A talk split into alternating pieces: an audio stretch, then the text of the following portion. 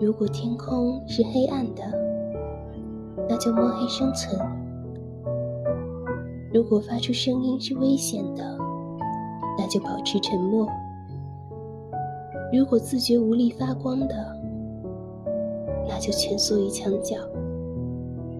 但不要习惯了黑暗，就为黑暗辩护；不要为自己的苟且而得意。不要嘲讽那些比自己更勇敢、热情的人们。我们可以卑微如尘土，不可扭曲如蛆虫。